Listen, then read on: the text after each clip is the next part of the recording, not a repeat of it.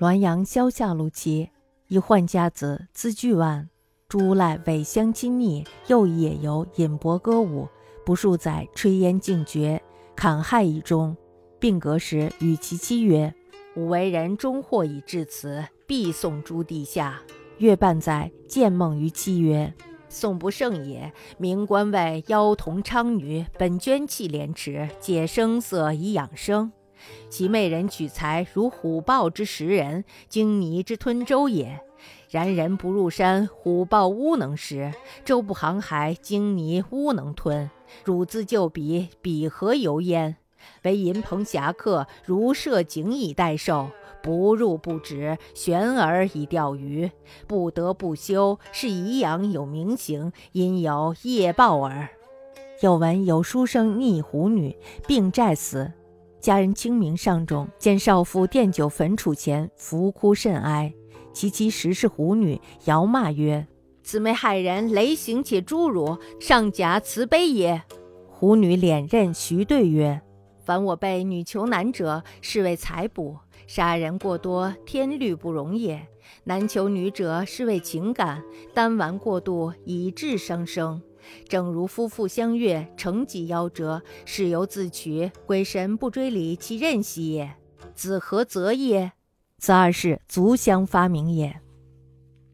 从前呢，有一个官宦子弟，家财万贯，一些无赖呢就假装与他亲近，引诱他到青楼妓院玩乐怡游，吃喝赌博，迷恋歌舞。没过几年呢，竟然穷得揭不开锅了，病饿而死。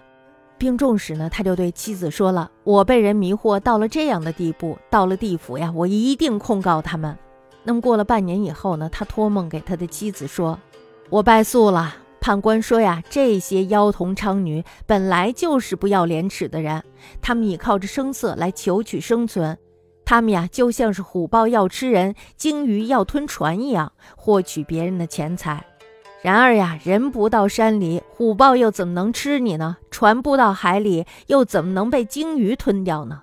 是你自己到那种地方去的呀，他们有什么错呢？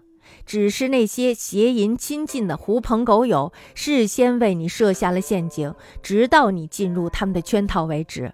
这又像是悬饵钓鱼，鱼不上钩是不罢休的。因此呢，阳间有明确的律行，阴间有报应。这些人呀，是逃不过去的。又听说呢，有一个书生因为跟狐女过分亲昵，所以呢，最后得了痨病去世了。清明时候，家人给他上坟，看见一个少妇在坟上烧酒祭奠，焚烧纸钱，而且呢，趴在坟上哭得很伤心。他的妻子呢，这时候一眼就认出是那一个狐女，这时候呢，就站在远处骂道。死妖精害人，雷公呀，早晚劈了你！你还在这假装什么慈悲呀？狐女呢？这时候整了整衣服，慢慢的说：“我们这些狐女呢，去追求男子，都是为了财补阳气。如果杀人过多的话，天理就不容了。而男子追求女子呀，多是为了情感，因此呢，沉溺色欲过度，就伤了自己的生命。就好像夫妻之间相互喜欢，而过分的沉迷，做下了病而夭折。”都是他们自己造成的呀！鬼神都破来追究男女色欲的责任，你又何必责备我呢？这两件事呀，足以互相阐发。